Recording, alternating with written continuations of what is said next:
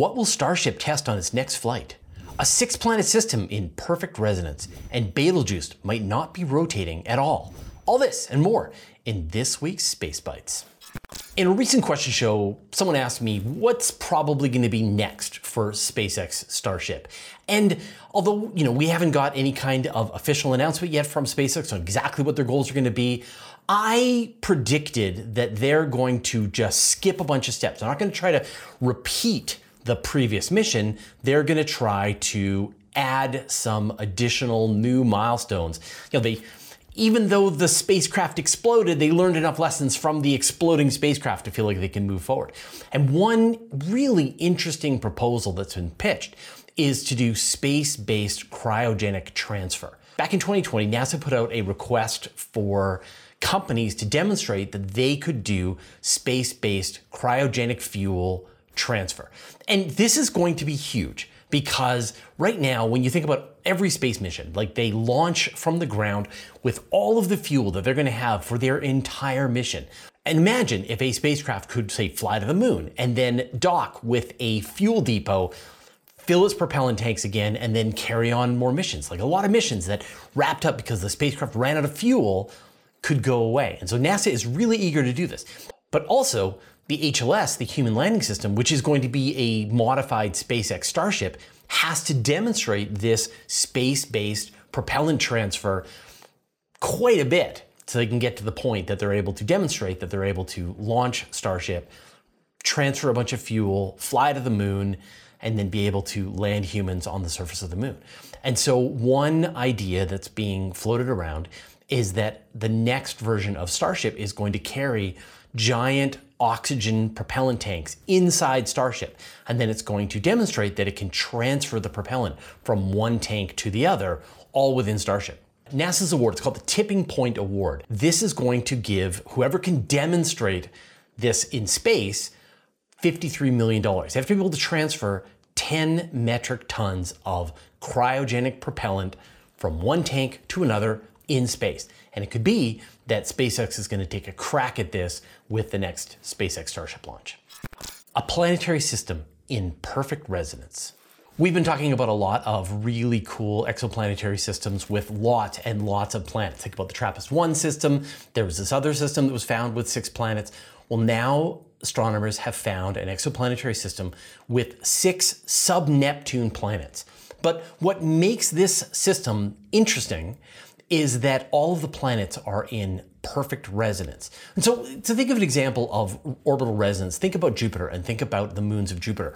Jupiter's moons are in a 1 2 4 orbital resonance. So every time that Io completes four orbits around the planet, Europa completes two orbits, and Ganymede completes one. So in this new planetary system designated HD 110067, you have these various planets that are in orbital resonance. And this is considered to be fairly rare that probably only 1% of planetary systems out there have this kind of an orbital resonance. And it sort of depends on the stability of the system, how circular their orbits are, what kinds of perturbations happen early on. A lot of this would lead to them not being able to have resonance. The planets were first found by NASA's TESS satellite. It was able to find two of the planets orbiting around the star. And then follow on observations were made with CHEOPS, which is a European Space Agency mission that's only job is to characterize, to follow on observations of exoplanetary system discoveries. And so it was able to find all of the rest of the planets. The second fast radio burst coming from a hypernebula. Man, I can't believe I'm even just like saying these words a hypernebula. Like, this is a thing?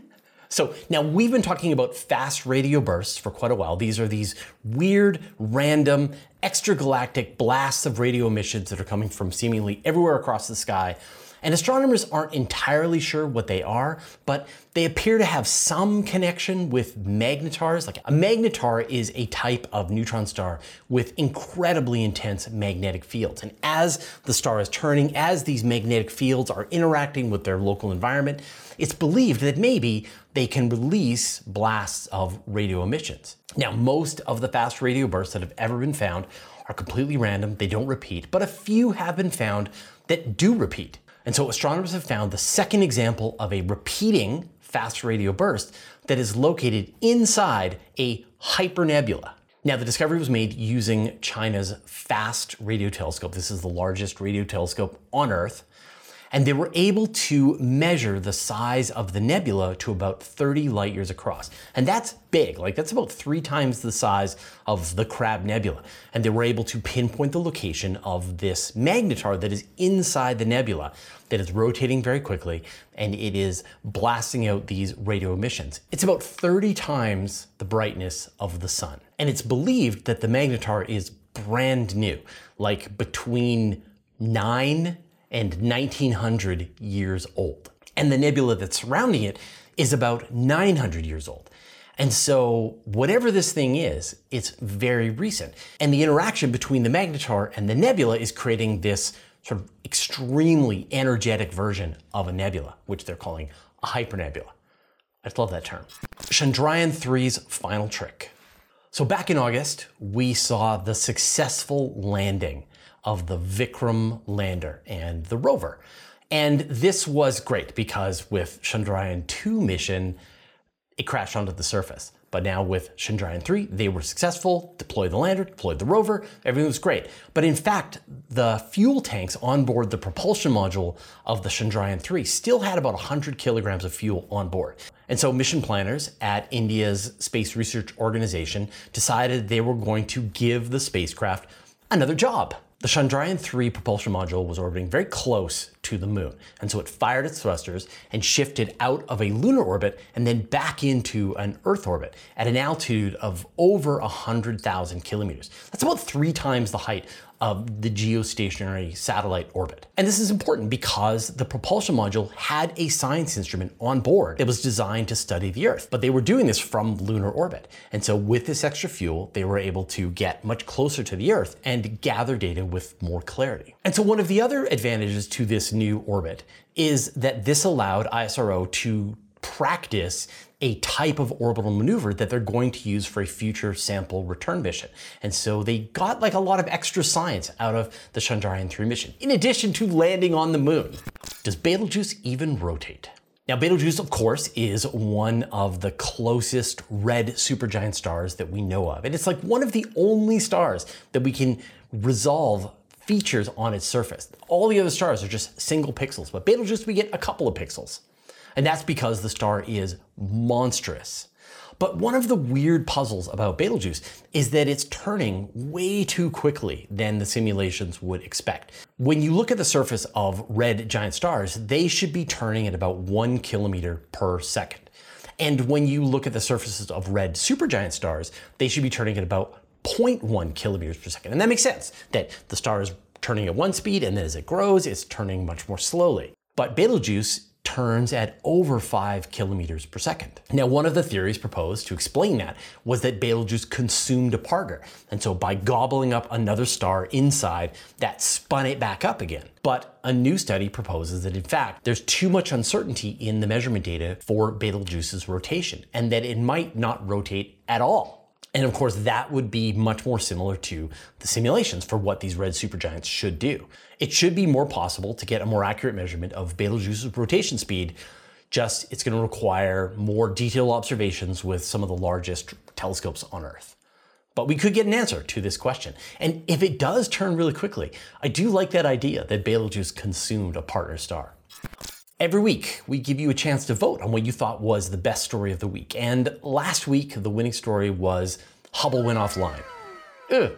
I mean, it's scary, but also I can see why it's a pretty big piece of news. So thank you everybody who voted. We post the new poll onto our community tab within a couple of days of when we post the news. And so when you see it in the community tab or when you're scrolling on YouTube, go ahead, give us a vote, tell us what you thought was the best story of the week. And if you want the best chance to get it, make sure you subscribe, click the notification bell, and then you'll for sure get a notification when a new poll goes up.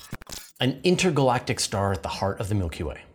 So I want to show you this really cool picture. This is an image of the region right around the supermassive black hole at the heart of the Milky Way also known as Sag A star. And this region of space only measures 0.4 light years across. And so one star has been highlighted in this image. It's called S0-6. And this star is only 0.04 light years away from the supermassive black hole at the heart of the Milky Way. And so when astronomers studied this star, they found that it had a chemical composition similar to the kinds of stars that came from the dwarf galaxies that were merged into the Milky Way. And so this star didn't come from the Milky Way, it was one of the stars that was part of a past merger. And so it probably traveled tens of thousands of light years to get all the way down to the heart of the Milky Way into this final configuration. And like there are a lot of stars that are close to Sag A star, and yet the region around the supermassive black hole is so intense. You can't get stars forming in this location. All of them had to migrate, and it turns out that one of them had a very long migration. A possible explanation for the Hubble tension.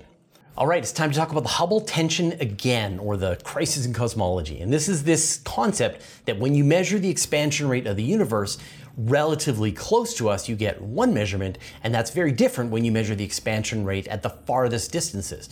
And the two measurements don't have error bars that overlap. What's going on? And so one new paper came out that is proposing that in fact, where the Milky Way is located is actually in a bubble of space that is less dense than the rest of the universe. And that in fact, there's more galaxies around the edge of this bubble. It's about 3 billion light years across. And so they are accelerating galaxies away from us that accounts for this measurement mismatch. The problem is that having that level of an underdensity in a part of the universe violates the standard model of cosmology. And so people are going to say, well, you can't just violate the standard model of cosmology to get this answer. But one of the other things that it has in its favor is that if MOND is the explanation for dark matter, then it would also help to explain these cavities of lower density in the universe. So the mystery deepens. Everyone is thinking of every possible idea, and they're trying to test them all out against the observations that we have in the universe to try to get to the bottom of this. Every week, I write an email newsletter that I send out to almost 70,000 people. And this is a really detailed list of every single space and astronomy news story that we're covering on Universe Today. When we do Space Bites, we're having to choose maybe 10 stories out of almost 50 stories that we're publishing on Universe Today. So there's a lot of really cool ideas that are still going there. So if you want to get all of the space news, go and sign up to my weekly email newsletter. Go to universetoday.com slash newsletter. I write the whole thing. There's no ads in it at all. It's completely free. Red sprites seen from space.